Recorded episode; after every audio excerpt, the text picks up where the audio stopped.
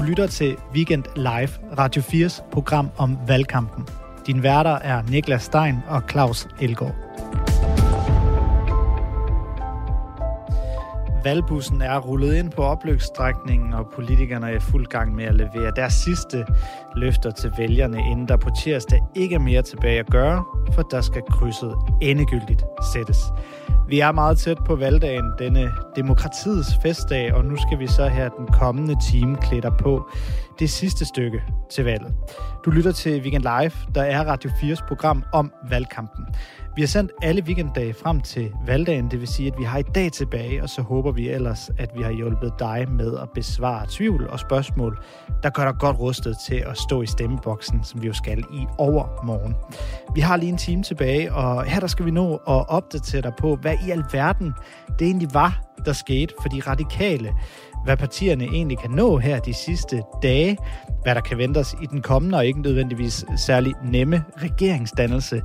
Og slutligt, ja, så skal vi tale med valgkampens helt store overraskelse og samtaleemne. Du kan nok godt gætte, hvilket parti jeg snakker om, hvis jeg hjælper dig lidt på vej og siger, at de har en tidligere statsminister i front, men at de slet ikke eksisterede ved sidste valg i 2019. Hvis du har indspark til emnerne, eller måske et spørgsmål til vores gæster, ja, så skriv en sms og send den til 1424. Du må gerne inkludere dit fornavn og hvor du kommer fra i landet, så bliver det hele lidt mere hyggeligt. Skriv altså en sms ind til os på 1424.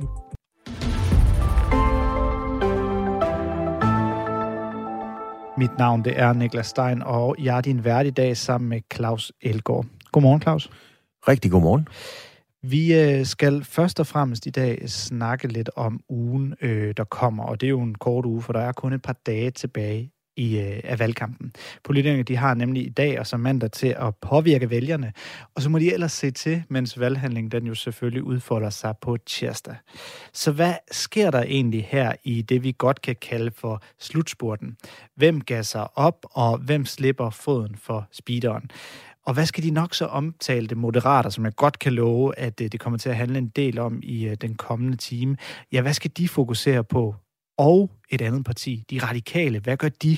For de må klø sig i håret over det valg, som de ja, mere eller mindre selv har udskrevet, og som de altså nu kommer ud, øh, eller ser ud til at komme ud af som tabere.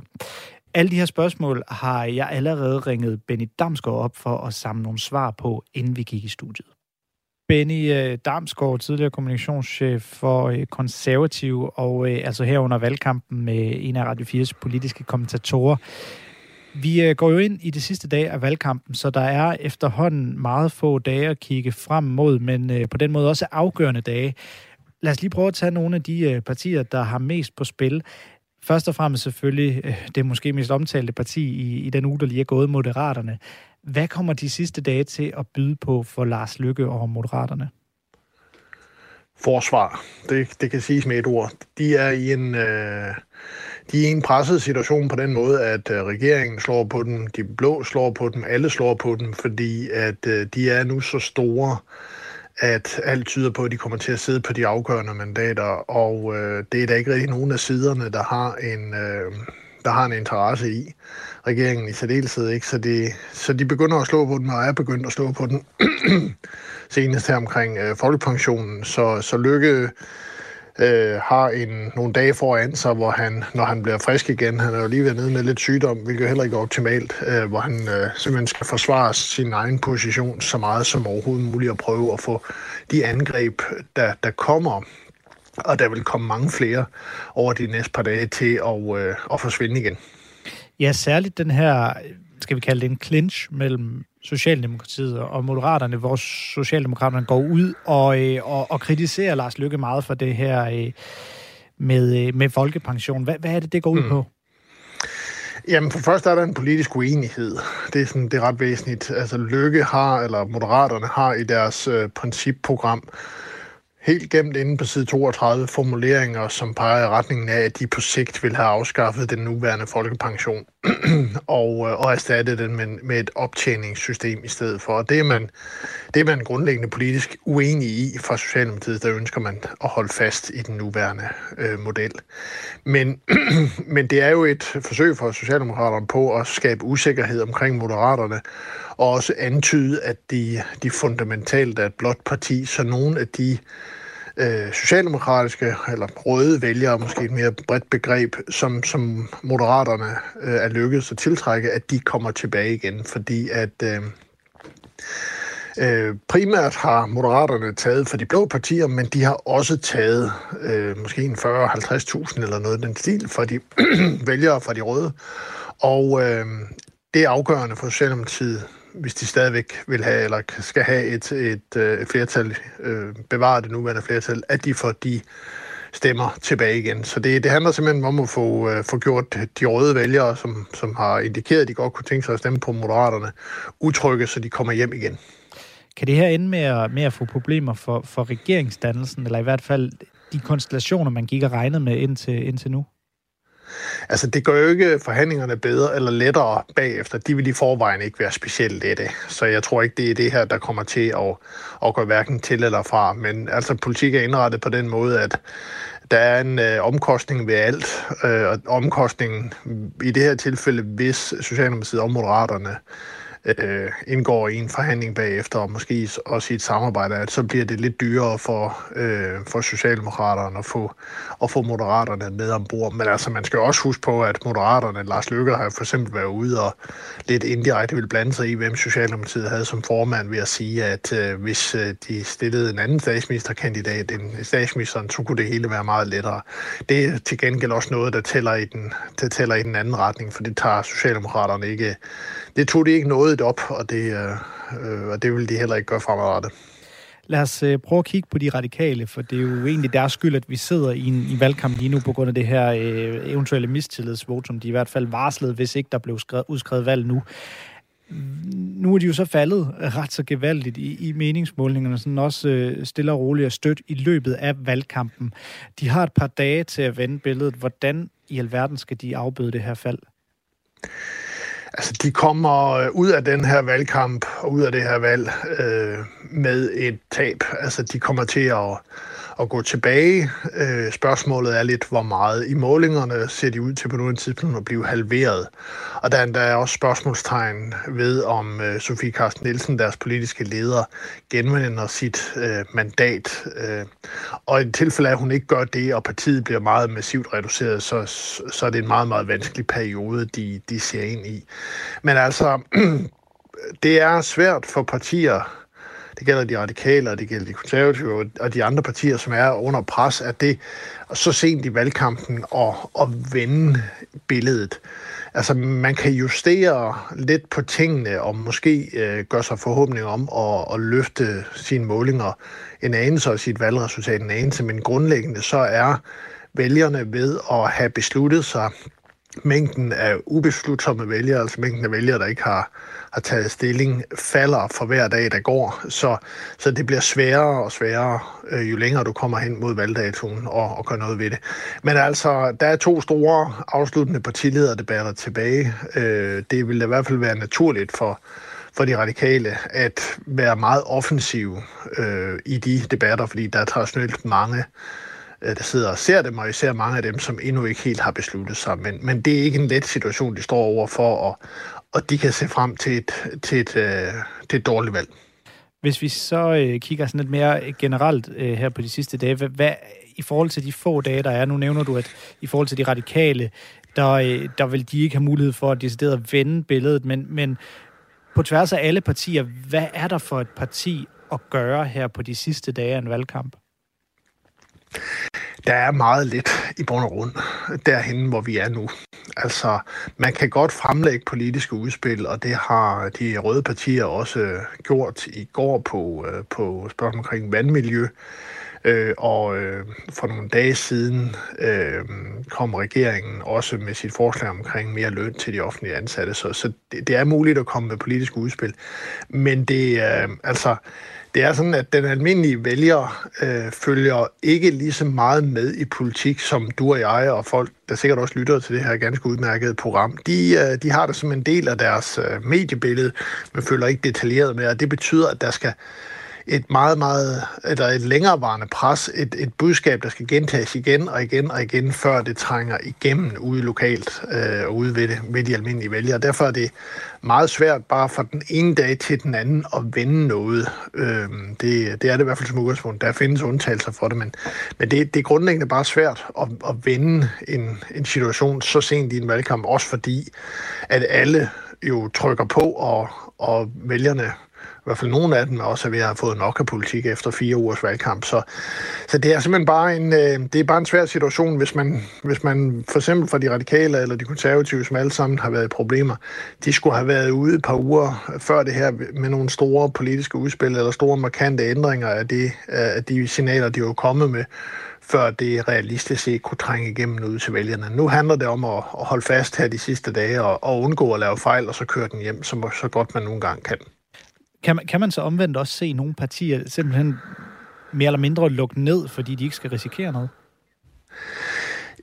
Ja, altså du, øh, det kan man godt. Altså man, øh, man kan se i hvert fald, at nogle partier begynder øh, primært bare at, øh, at skrue op for annoncetrykket, øh, på, især på sociale medier, hvor de gentager budskaber og budskaber, øh, som de har været ude med mange gange før øh, og, og så fokusere på at, at få mobiliseret kernen, altså få deres kernevælgere ud og stemme, for deres partiorganisation til at banke på dørene rundt omkring, så de kan få kernevælgerne, dem som med sikkerhed stemmer på partiet, til, at, til nu også en gang at, at møde op. Så, øh, så ja, altså det, øh, på det her tidspunkt er det, øh, kan du ikke vinde ret meget, men du kan, du kan stadigvæk nå at tabe rigtig meget, som, som moderaterne jo også er pinligt bevidste om i de her timer.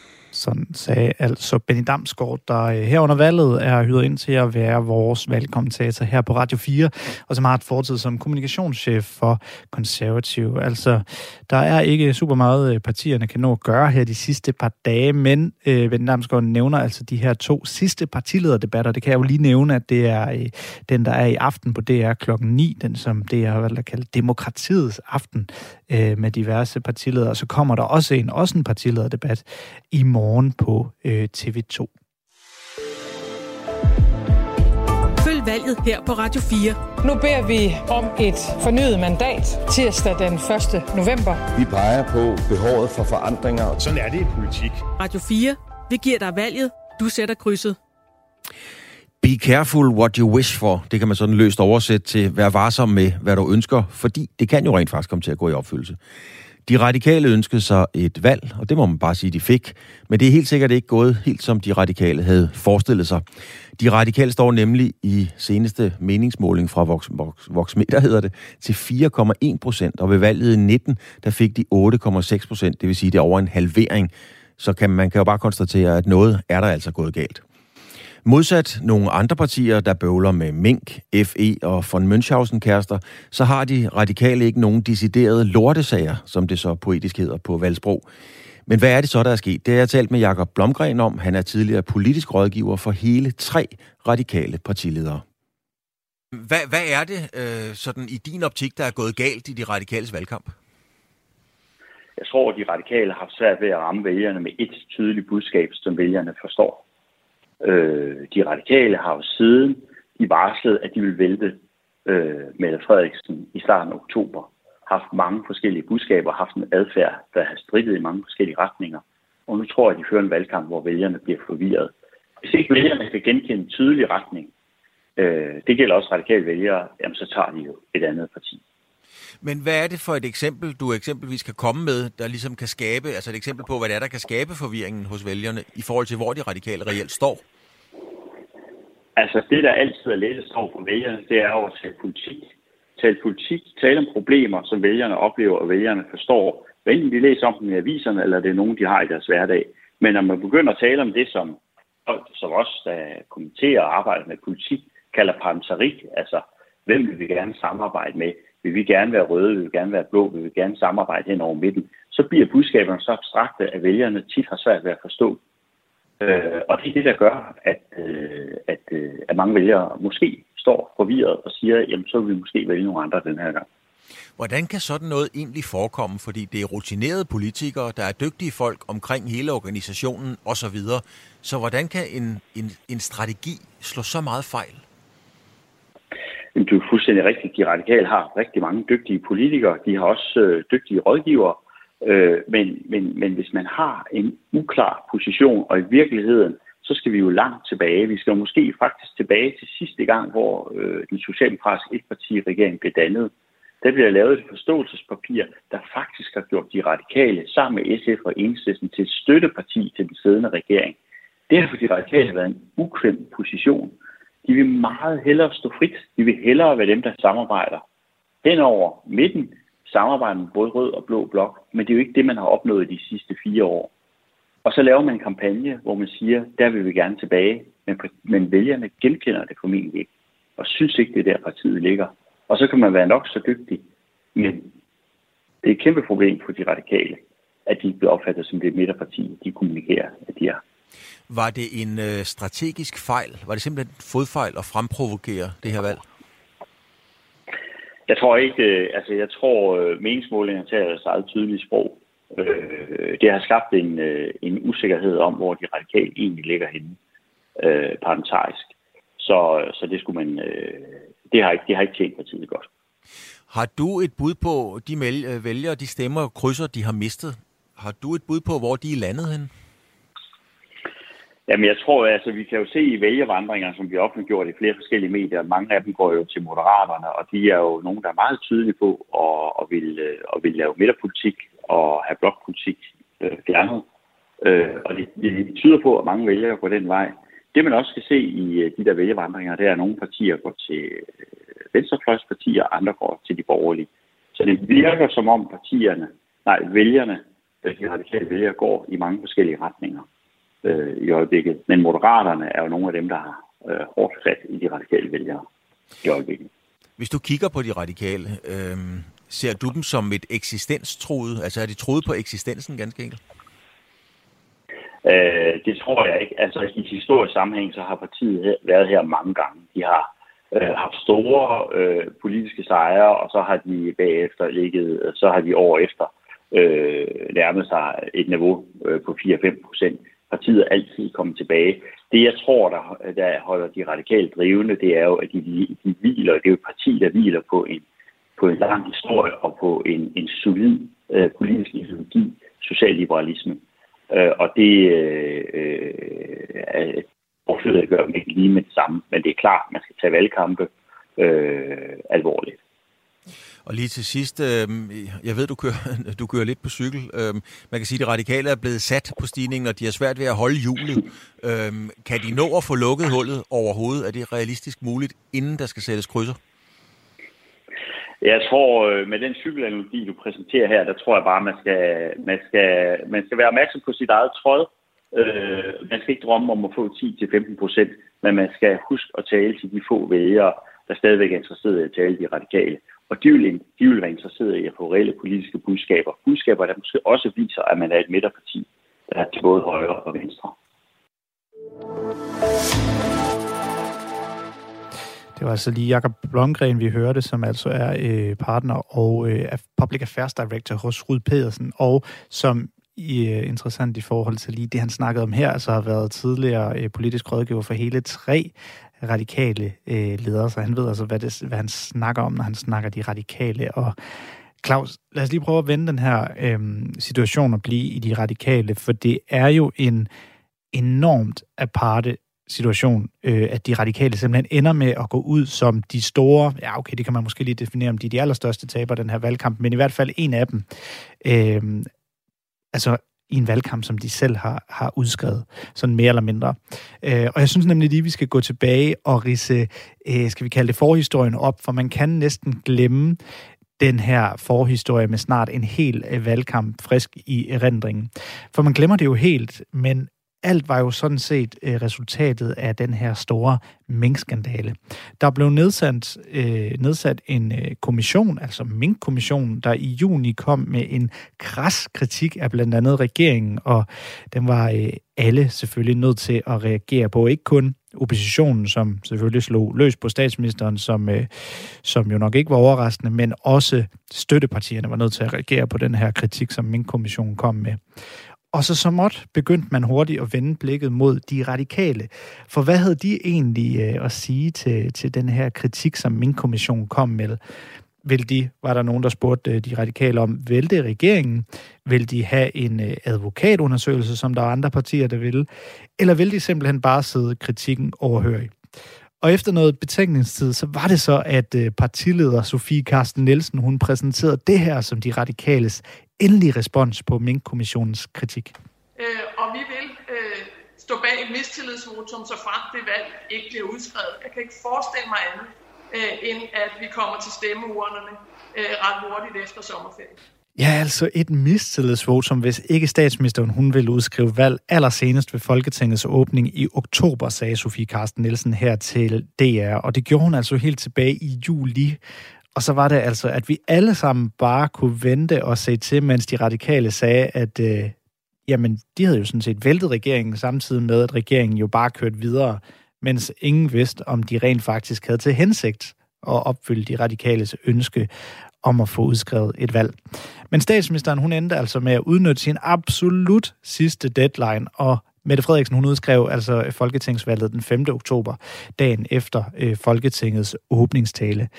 Og lige siden, ja, der har vælgerne altså til sydenlandet straffet de radikale, der er faldet i meningsmålinger hele vejen igennem valgkampen, og nu ligger på de her cirka lige over på den anden side af øh, 4 procentpoint, alt efter øh, hvilke øh, øh, meningsinstitutters øh, målinger man, man vælger. Og Claus, Altså, nu har jeg lige ridset hele, hele forhistorien op, og det er ikke... Øh, altså, jeg kan ikke huske at have set noget lignende. Sådan, altså, var det en regering, der var væltet, eller var den ikke væltet, og så udskrev den selv, og sådan noget. Altså, skør situation, synes jeg, når man kigger tilbage på det. Ja, vi hører jo lige Blomgren sige, at det, det er problematisk, at vælgerne ikke rigtig ved, hvor de står. Og den forvirring kan jeg da godt forstå, fordi jeg synes også, det kan være svært at forstå, hvordan man kan stille et øh, mistillidsvotum, man tror med at vælte regeringen, hvis ikke de udskriver valg osv., og og så bagefter gå ud og fortælle, men vi stemmer i øvrigt for hende alligevel, øh, når vi kommer ud bagefter. Altså, det kan godt forvirre mit lille blonde hoved i hvert fald. Det skal jeg være, være helt ærlig indrømme. Ja, for det er jo rigtigt. Det skal, det skal jo med, at de har jo, de har jo sagt, at de vil pege på Mette Frederiksen igen, så det er rigtigt. Man kan jo godt stille det sådan op, at de radikale øh, ja, truede, eller jamen, de sagde jo selv, de blev ved med at sige i den her periode på øh, ja, hvad, hvad er der snart gået? Der, der er snart gået fire måneder, ikke? Øh, siden, de, siden de kom med det her. Vi, vi hørte øh, i klippet fra Sofie Carsten Nielsen før.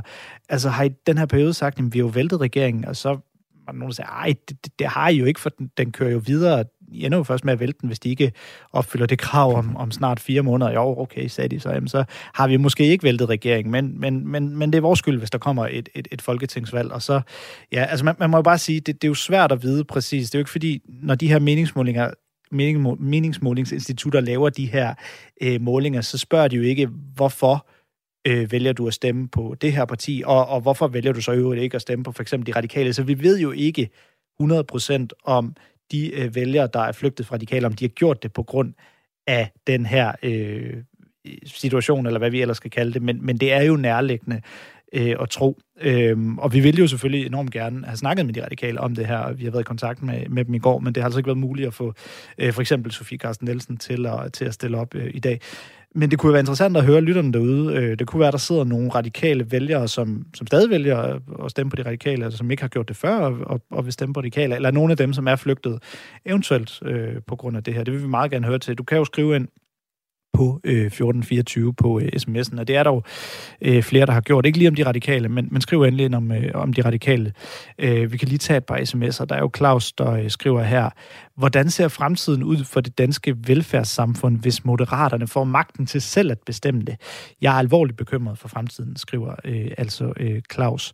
Og øh, det kommer jo også øh, på foranledning af, at vi har Moderaterne igennem øh, sidste time, så hvis man har nogle spørgsmål øh, til øh, Moderaterne, det er Jakob Engel Schmidt, der kommer og stiller op, jamen øh, så skal man endelig også bare skrive dem ind på sms'en øh, på 1424, skal vi prøve at rette dem videre øh, til det parti, som jo er blevet det helt store samtale med her i, øh, i valgkampen.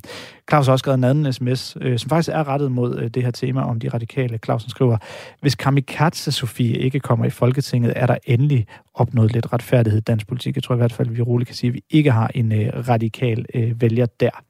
Så er der øh, Tommy, der skriver, Denne valgperiode og valgkamp har vist, at løgne og lovbrud har vi vælgere et langt stykke accepteret og lavet det stive igennem.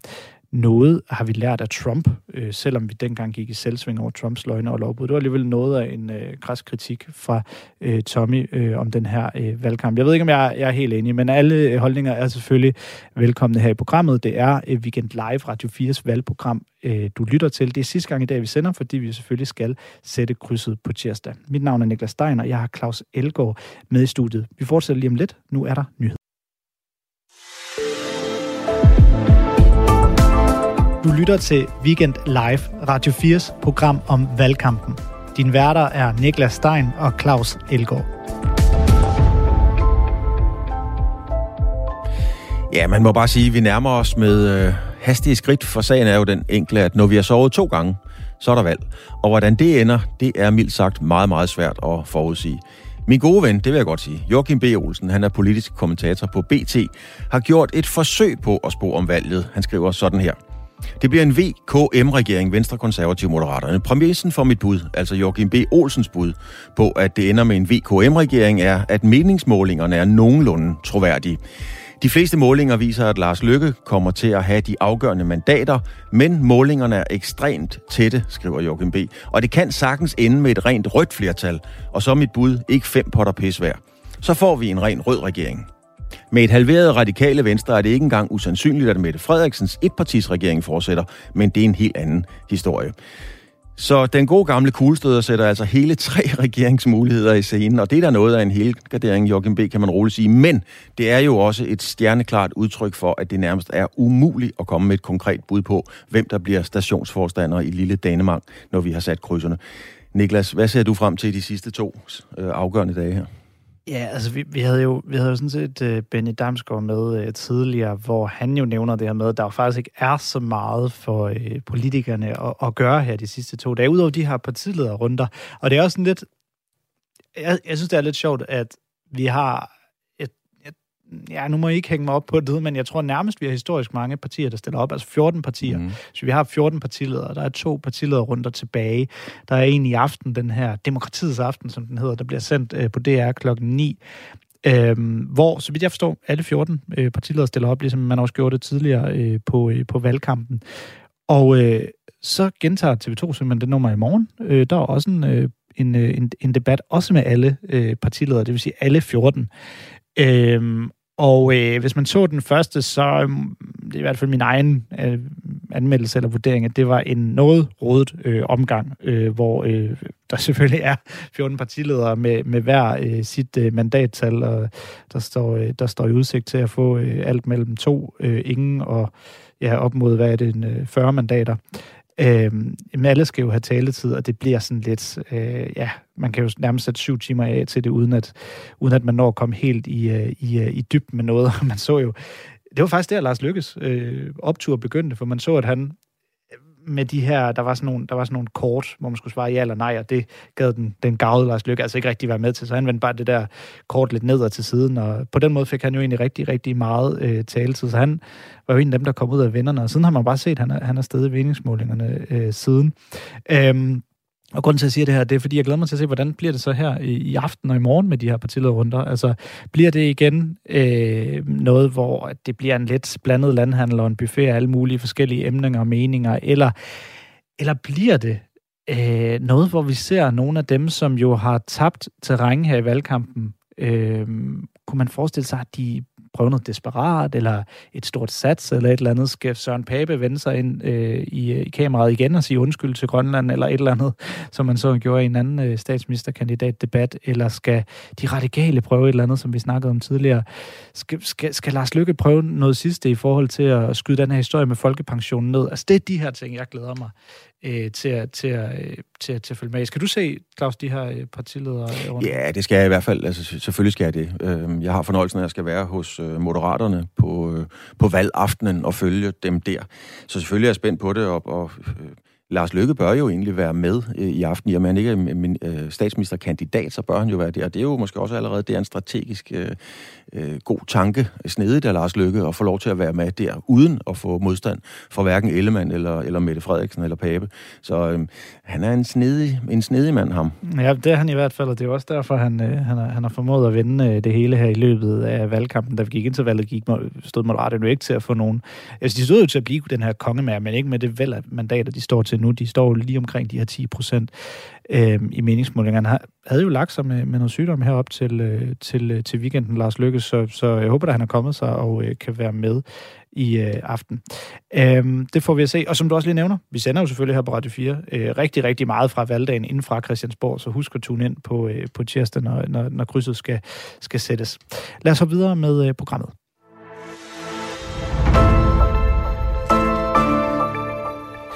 For det store spørgsmål er jo, hvem er det, der kan tælle til de her nok så famøse 90 mandater, der kan skabe et regeringsgrundlag? Det er det store spørgsmål for Mette Frederiksen, for Jakob Ellemann Jensen, for Søren Pape og måske, som sagt, for Lars Lykke. Når stemmerne de forhåbentlig er talt op inden øh, alt for længe, så er der nogen, der skal forsøge at danne en regering. Men hvis og hvis. Vi ved ikke noget endnu. Lige nu er alle bolde vist oppe i luften, som du selv øh, indikerede øh, lige før, øh, Claus. Nu skal vi sige velkommen til Helene Helbo Petersen, der er professor på Institut for Statskundskab på Aarhus Universitet. Og øh, først og fremmest godmorgen, Helene. Godmorgen. I øh, overmorgen, altså tirsdag, der går danskerne, os alle sammen, så til stemmeurnerne ved et af de mest uforudsigelige folketingsvalg i øh, lang tid, tror jeg roligt, jeg kan sige. Helene, hvad er det, der gør det her valg så specielt? Jamen, det er specielt på i hvert fald to måder. Det er ret øh, uforudsigeligt, hvordan Folketinget bliver sammensat, fordi at der er så mange partier, der stiller op, og nogle af dem stiller op for første gang. Og derudover så er vælgerne også vist sig mere øh, bevægelige end ved andre valg, så det er også meget svært at lave meningsmålinger. Det er svært at forudsige, hvordan vælgerne vil placere sig på valgdagen. Så det er svært at forudsige, hvordan Folketinget kommer til at se ud. Og så er det også uforudsigeligt, øh, fordi det er svært at forudsige, hvordan en regering vil komme til at se ud. Øh, fordi vi ikke bare har to statsministerkandidater, men tre. Og derudover har vi også partier, som ikke vil pege på nogen statsminister.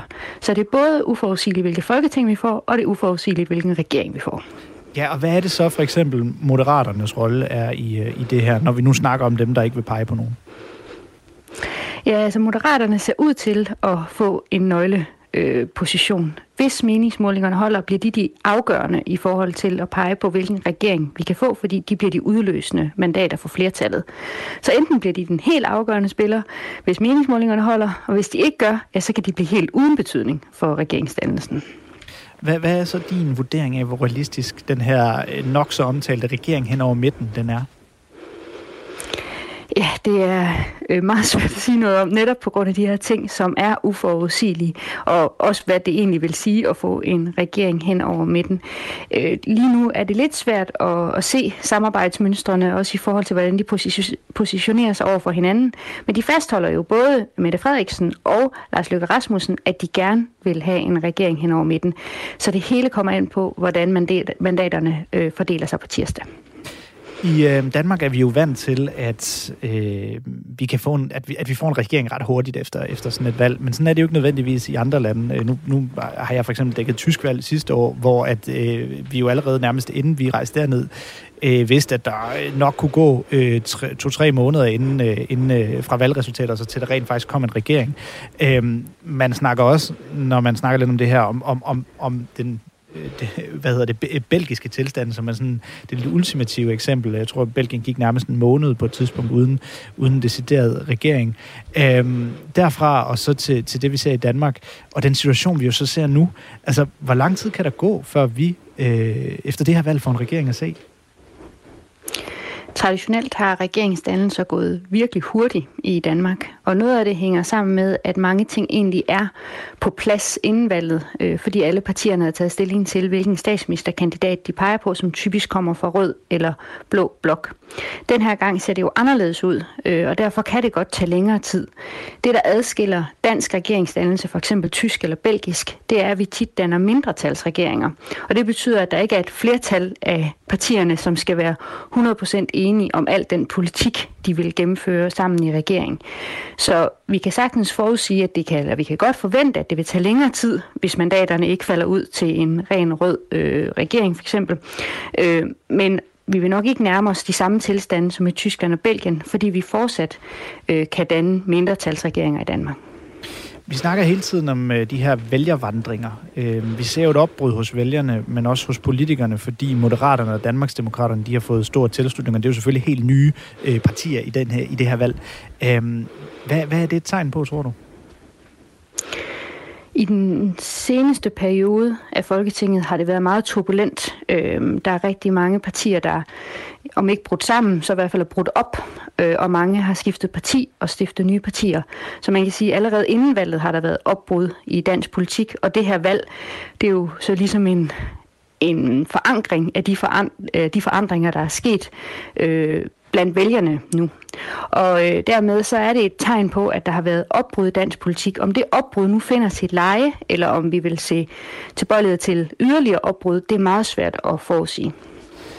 Nu øh, har vi gået en hel valgkamp, hvor, hvor vi øh, jo selvfølgelig også har snakket rigtig meget om bogstavkombinationer og mulige regeringsdannelser, og det har hele tiden været med den her øh, lille tanke in mente, at, at øh, skal vi lige se, meningsmålingerne de skifter jo fra, øh, fra dag til dag, men nu er vi altså i slutspurten, vi har kun to dage, øh, tilbage og kan øh, begynde så småt at tage de seneste meningsmålinger sådan lidt for, øh, for, øh, for, for, for at være sandheden.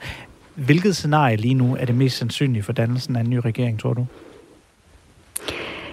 Det tør jeg simpelthen ikke at også på. Øhm, for det første så er meningsmålingerne tæt på valget, men vi ved stadig,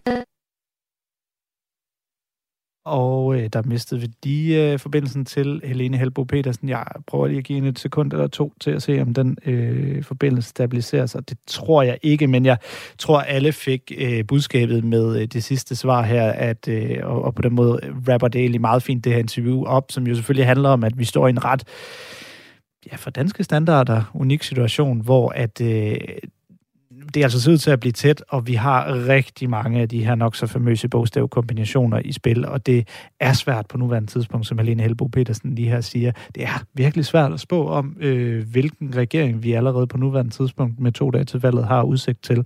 Øhm, og så tror jeg ikke, jeg vil sige så meget mere om det, fordi øh, det hele kan ændre sig i løbet af de kommende dage, og vi bliver først meget klogere efter på tirsdag. Så øh, vi mistede lige forbindelsen til Helene Helbo Petersen, men jeg vil sige tak til hende, som jo er, øh, som sagt, professor på Institut for Statskundskab på Aarhus Universitet.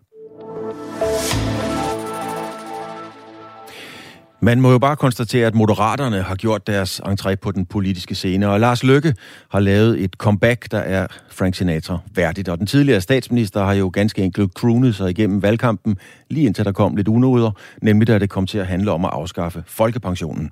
Moderaterne mener ikke at have sagt eller ønsket, at folkepensionen skal afskaffes, men sådan har statsminister Mette Frederiksen opfattet budskabet fra Moderaterne. Og i en tv-udsendelse på DR, der sagde Mette Frederiksen sådan her. Ja, og så er der selvfølgelig noget, der er sværere end noget andet. Altså, nu forstår jeg, at, at Lars Lykke, øh, det går nok lidt ud i tid, men sådan de facto vil afskaffe folkepension, eller i hvert fald ændre den helt grundlæggende, som vi kender den i dag. Ja, jeg skal lige sige, at Alf Andersen ikke er Han har så en udvikling af, at, øh, at det er en anden model, som er, og så videre. Men, men, øh... Ja, men øh, ret, som jeg læser, det er en meget voldsom ændring af, af folkepensionen. Statsministeren sagde altså, citat, nu forstår jeg, at Lars Lykke, det er godt nok lidt ude i tid, men de de facto, men de de facto vil afskaffe folkepensionen, eller i hvert fald ændre den helt grundlæggende, som vi kender den i dag, sagde altså Mette Frederiksen. Jakob Engelsmidt, du er politisk chef hos Moderaterne og spidskandidat i Nordsjællands Storkreds. Godmorgen. Godmorgen, og tak fordi jeg må være med. Hvad er der gået galt i kommunikationen, når statsministeren siger, at I de facto vil afskaffe folkepensionen, og selv mener, at det er forkert udlagt? Jamen, jeg tror ikke, der er gået noget forkert i kommunikationen, for det er jo bevidst. Jeg stod på en større redaktion på Christiansborg for et par dage siden, da der tækkede en mail ind. Journalisten viste mig den fra et menneske, der godt ville påpege, at man skulle kigge på side 32 i vores, vores partiprogram. Mit indtryk er, at den person har en meget stærk tilknytning til Socialdemokratiet og Regeringspartiet partiet. Øhm, og der var fire medier, der hoppede i, og næsten på samme tid bragte den samme historie med samme overskrift, at Moderaterne vil afskaffe folkepensionen. Læs som om det i morgen. Vi udgav det her forslag sammen med vores andre principper øh, helt tilbage 17. januar. Og der gik jeg også rundt på Christiansborg og spurgte forskellige medier, om man ikke skulle tage sådan en strukturdiskussion af, hvordan mine børn skulle komme til at spare op til pensionen. Fordi heldigvis bliver vi flere ældre, men det betyder også, at der er et behov rent økonomisk for at gøre det her system mere robust. Det siger både Nina Schmidt og Torben M. Andersen, to af landets førende økonomer, i øvrigt også. Mm. Øhm, men dengang fik jeg at vide, at det var da et spændende forslag, hvis man arbejdede på en tænketank, men det var så kedeligt for medierne, for det var så langt ude i fremtiden, at det var der faktisk ikke nogen, der ville skrive om. Men Mette Frederiksen er jo ikke den eneste, der ikke har, det, der har den klare opfattelse, at Moderaterne vil afskaffe folkepensionen. Fordi i Arbejderbevægelsens erhvervsråd, der tolkes det sådan her, jeg læser lige op fra noget, de skriver. Som det er præsenteret, kan vi ikke forstå det anderledes end et totalt opgør med folkepensionen. Det siger Emilia Agner Dam, der er chefanalytiker i Arbejderbevægelsens øh, erhvervsråd. Er I simpelthen bare det misforståede barn i klassen? Nej, men, men, men du ved, bare sådan en almindelig oplysning til borgerne om samfundet. Det burde jeg måske have sagt før, men selvfølgelig er Arbejderbevægelsens erhvervsråd der klar med en analyse. Når du ved, førende spindoktorer i regeringen ringer rundt og forbereder en kritik af moderaterne, baseret på noget, vi ikke mener, så er det da klart, at man har bedt Arbejderbevægelsens erhvervsråd og førende socialdemokrater sidder i ledelsen, i hørt finansieret af fagbevægelsen, på at lave en analyse. Altså, det svarer jo lidt til, at jeg beskylder Radio 24 for at have et andet sendeprogram, end I har, og inviterer dig i min radio for at forklare, hvorfor det andet sendeprogram har erstattet det, I havde før det bliver jo en, en debat, der ikke handler om noget, der er ude i virkeligheden. Og du har som gæst i mit nye radioprogram ingen mulighed for at forsvare dig, fordi du bliver hele tiden spurgt, øh, hvad hedder det, ind til noget, der ikke findes. Og det er det samme, vi er blevet udsat for. Men det er jo heldigvis også noget, som både DR og Tjek.dk, Berlingske og andre medier siden i går har skrevet massivt om, hvordan den her skræmmekampagne er blevet sat i værk. Det er også noget, de politiske øh, analytikere og kommentatorer har, har beskæftiget sig med. Jeg tror, det står ret klart for de fleste borgere. Man kan bare klikke ind på nogle af de socialdemokratiske ministers Twitter-profiler, der startede med at lancere det her og flere spørger dem, hvorfor er det, I simpelthen lyver om andre partiers politik, i stedet for at fortælle om jeres egen.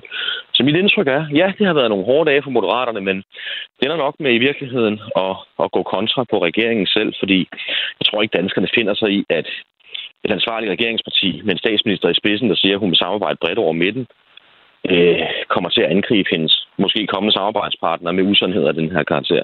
Jeg vil også sige, at jeg har været 15 år i dansk politik, både som rådgiver og politiker selv. Jeg har aldrig i min tid oplevet noget lignende, der er så langt under niveau. Lige det her med kommunikation, klart og tydeligt, og det faktuelle. Vi er ikke Radio 24 vi er Radio 4. Er alle Radio andre bare ikke... Undskyld, beklager. Er, er andre, alle andre bare ikke dygtige nok til at forstå moderaterne? Øhm, jo, altså I sagde jo også nej til at omtale vores forslag tilbage i januar. I synes også, det var for kedeligt, da vi sendte jer en pressemeddelelse om det. Har I overvejet at gå ud og sige, og, og, og man kunne måske lave den blødt, har I overvejet at gå ud og sige for eksempel, undskyld, hvis vi ikke har udtrykt os klart i den her sag? Jamen prøv at høre her. Der er et andet parti, der siger, at vi vil afskaffe folkepensionen. I vores principprogram står der, at for de kommende generationer vil vi lave om på modellen. Altså, hvorfor skal vi sige undskyld for, for at skrive det? Jeg synes det nærmere, at at det er de medier, der har hoppet i med begge ben og har misfortolket og fejlciteret det, det der står øh, i vores principprogram, øh, og lyttet til, til, til den skræmmekampagne, der er iværksat, der bør rette. Og det har mange af dem jo også gjort. Det er ret sjovt, hvis man sådan tager screendoms fra, da de her historier blev lanceret til, hvor de står henne nu. Så startede det jo med pensionsbombe lykke ved at afskaffe folkepensionen til en socialdemokratisk rådgiver ringede til os sent om aftenen og så videre, så videre, så videre. Ikke? Altså, ja, det her det er et perfekt eksempel på alt det, der er i vej med dansk politik. Mm. Det er jo et meget, øh, det er jo et frontalangreb på, på Mette Frederiksen, som du siger. Kan, kan man sige, kan man konstatere, at Mette Frederiksen... Undskyld, er, er det et frontalangreb på Mette Frederiksen? Synes du ikke nærmere, at det er et frontalangreb på Moderaterne, at en lang række førende socialdemokrater bevidst taler udsendt om vores politik? Jeg ved godt, det er der, der stiller spørgsmål, men jeg er simpelthen nødt til at berigtige det her. Mm. Der er der intet frontalangreb i, at vi tilbageviser det usande, der er blevet sagt af førende ministre om vores politik. Kunne vi ikke lige få det med i radioprogrammet? Det er sådan set live på nu, så point taken. Men, men nu siger du, at Mette Frederiksen og en lang, en lang række socialdemokrater lyver om jeres program. Okay, kan vi så konstatere, at når de lyver om jeres program, har Mette Frederiksen så diskvalificeret sig selv som statsminister i forhold til jer, når man lyver om jeres program? Jamen, altså, jeg har da kontaktet førende rådgiver i Socialdemokratiet og spurgt om det er deres oplæg til samarbejde. Det venter jeg stadigvæk på at få svar på. Men jeg venter også på at få svar på, om hun har diskvalificeret sig selv som statsminister det er ikke noget, der styrker hendes position, det er jeg nødt til at sige. Men omvendt, hvis man skulle lade sig provokere på lang sigt, øh, du ved, glidende taklinger i ryggen som dem her med knopperne forrest, så kunne man jo aldrig gå på banen igen. Øh, men det betyder jo nok bare, at de krav, moderaterne eventuelt vil have til en regering, hvor Socialdemokraterne skal indgå, de er jo bare stedet en, en smule mere. Vi er nødt til at være sikre på, at den kommende statsminister, vi støtter, leder landet efter nogle principper om færdighed og gennemsigtighed. Jeg skal, jeg skal lige bare lige have det helt opklaret, Inge Schmidt. Altså, hvordan kan man overhovedet overveje at, at, at stemme for en, som du selv siger, der laver en glidende takling i ryggen med knopperne forrest? Hvordan kan sådan en person overhovedet være inde i billedet hos jer som mulig statsminister? Ja, der er jo ingen, der siger, at Mette Frederiksen skal være statsminister i en regering hen over midten. Sagen er bare den, at Socialdemokratiet er et reformparti, når de gerne vil, og er villige til at tage ansvar, når de er i regering, for de store forandringer, der er nødvendige. Lige nu har Socialdemokratiet været afhængig af at få støtte fra den yderste venstrefløj. Der er en lang række ekstremt vigtige samfundspunkter, der ikke er blevet løst gennem de sidste fire år. Tag vores sundhedsvæsen, tag vores psykiatri, udenlandsk arbejdskraft, SU-systemet, ældreplejen. Fire kerneelementer, kernesøjler i det danske velfærdssamfund har fået lov at forfalde. Der er ikke nogen, der har tur at reformere systemerne. Det er vigtigere for mig, at vi får Danmark godt gennem de kriser, der findes, end at jeg går og er mave øh, sur og fornærmet på Mette Frederiksen. Og derfor går vi stadigvæk til valg på en regering hen over midten. Vi, kan, vi, altså, vi har hård hud på hælene i, hvad hedder det, i Moderaterne, når det kommer til det her. Og vi er gode til at, og, øh, at fokusere på substansen. Og egentlig, øh, jeg tror faktisk, det er det første interview, jeg har givet, hvor vi så klart taler om alt muligt andet end mit partis politik, og det synes jeg er ærgerligt. Derfor vil jeg gerne nævne, at vi går til valg på en redningsplan for sundhedsvæsenet, en økonomisk ansvarlighed, hvor vi gennem krisen ikke gældsætter Danmark, men hjælper dem, der har mest brug for det, og en grøn klimakonsekvens, hvor vi konkret foreslår en række punkter til at løfte øh, vores grønne fremtid dem vil jeg sådan set hellere være med til at gennemføre med et flertal hen over midten, end jeg vil sidde over i et hjørne med korslagte arme og surmul over de andre, der ikke spiller færre. Meget fint. Giver det mening? Det giver mening. Ja. Det fik du sagt der. I går også til valg på, at I ikke vil starte med at fortælle, hvem I peger på som statsministerkandidat. Det har vi talt om mange gange, det gider jeg ikke svare ja, på. Det, det, er det, det er det, I har valgt. Respekt for det. Kan du godt forstå, hvis der sidder nogle vælgere derude, der tænker, okay, en glidende takling i ryggen med knopperne for os, dine egne ord, så må de da som et minimum kunne udelukke hende som statsministerkandidat. Kan du godt forstå, at der er lidt forvirring over, hvis I ikke gør det? Jeg kan i hvert fald godt forstå, det må du undskylde, måske lige rømme mig. Jeg kan i hvert fald godt forstå, hvis der er nogen vælgere, der tænker, at samarbejdet bliver besværligt, når den ene part, der ønsker samarbejdet, opfører sig på den her måde. Og det, der egentlig sådan undrer mig så meget, er, at, at Socialdemokratiet indledte jo kampagne, altså den her valgkamp med at sige, at man, ønskede en, eller man ønsker en bred regering hen over midten. Øhm, vi har nogle frivillige, der er med til at overvåge, hvordan man bruger penge på de sociale medier. Og i går kunne jeg se en, en annonce fra netop Socialdemokratiet, hvor der stod, en ren rød stemme giver grøn fremtid. Altså ikke noget med regering over midten, men, men ren rødt. Øhm, og jeg, jeg ved ikke, om det, det er udtryk for et stilskifte, men, men det er jeg lidt bekymret for. Jeg håber stadigvæk, at partiet ønsker en, en regering hen over midten, for det tror jeg er bedst for Danmark. Og vi skal jo også huske på, at politik handler om, hvad der er bedst for Danmark, og lidt mindre om, hvad der er bedst bare for de enkelte partier og deres partisoldater selv. Således sagt, Jakob Engel Schmidt, tak fordi du øh, mødte op her til morgen. Det skal du have tak for en politisk chef, Moderaterne og spidskandidat i Nordsjællands ja. Storkreds. Tak for det. Det er mig, der takker. Det var en fornøjelse, og I er altid velkommen. Tak skal du have. Valget her på Radio 4. Nu beder vi om et fornyet mandat tirsdag den 1. november. Vi peger på behovet for forandringer. Sådan er det i politik. Radio 4. Vi giver dig valget. Du sætter krydset. Ja, jeg hørte lige skilleren her, at der var en, der sagde, at vi peger på behovet for forandringer, og på den baggrund synes jeg også, det var et super interessant interview egentlig med Jakob Engel Schmidt fra, øh, fra, øh, fra, fra Moderaterne, som jo, kan vi roligt sige, er øh, gået hen og har fået en endnu større hovedrolle i den her øh, valgkamp, end man måske lige gik og, øh, og troede på. Vi er meget snart øh, færdige med programmet, øh, altså Weekend Live, øh, her i dag, men øh, vi har lige fået nogle sms'er, som, øh, som jeg synes, vi skal øh, nå forbi. De er ret interessante. Og øh, jeg har lagt mærke til sådan på sms'en i dag, der, der har det handlet sådan lidt om, ja, ja både, øh, hvad skal man kalde det, tonen, øh, men også øh, måden, man øh, går til, både fra medierne og fra politikerne, går til sådan en, en, øh, en valgkamp her. Det synes jeg er enormt interessant at få det perspektiv øh, udefra os. Øh, meget apropos så er der en lidt længere sms fra Inger fra Frederiksberg, jeg lige vil læse op her. Hun skriver, Som politisk kyndig er jeg ved at have nok af de politiske kommentatorer. Det er det værste, vi nogensinde har været udsat for. Jeg er rasende over den måde, der bliver talt ned til befolkningen på. Desuden er det under al kritik den måde, kommentatorerne gør nar af flere politikere på. De er ondskabsfulde og gør alt for at tilsvine blandt andet Søren Pape på. Det er forfærdeligt, at Mette Frederiksen kan gøre lige, hvad hun vil, hverken lovhjemmel, grundloven, Mink-sagen, slettede sms'er og FE-sagen udløser blot en næse.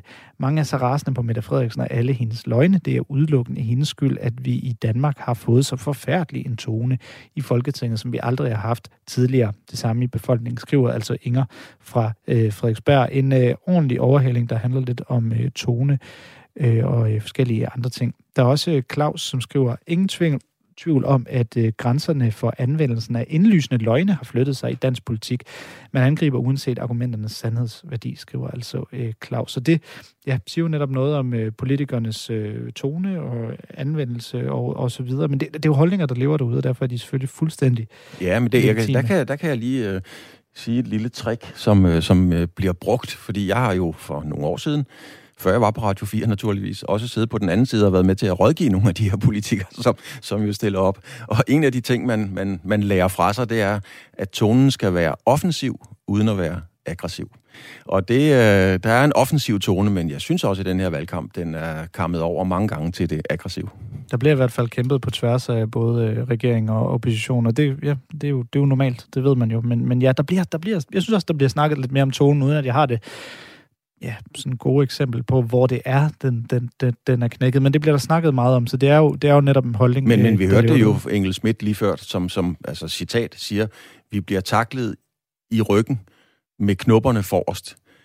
Det kommer måske lige fra det offensive over til det aggressive. Ja, ja, præcis, og det er jo det, er jo det de føler, de, den måde, de er blevet handlet af, for eksempel Socialdemokratiet. Spændende at se, hvordan, øh, om det hele lige toner ned her de sidste par dage, eller om omvendt, om det, den, den får endnu mere gas. Øhm, vi har ikke så meget mere i tanken her i, øh, i dag, og i uh, vores øh, politiske valgkampsprogram uh, på Radio 4, der hedder Weekend Live. Vi sender for sidste gang i dag, men så giver vi stafetten videre til resten af den politiske dækning her på Radio 4. Du kan øh, høre rigtig meget øh, live inden for Christiansborg på tirsdag, så tune endelig ind øh, til, øh, til det. Der er som sagt også øh, polit, øh, hvad hedder det, partilederdebatter med alle de 14 øh, partiledere på øh, henholdsvis DR1 i dag og øh, TV2 i, i morgen. Så der er stadig rig mulighed for, hvis man ikke ved, hvem man skal stemme på, og øh, få politikernes holdninger. Det var alt for os.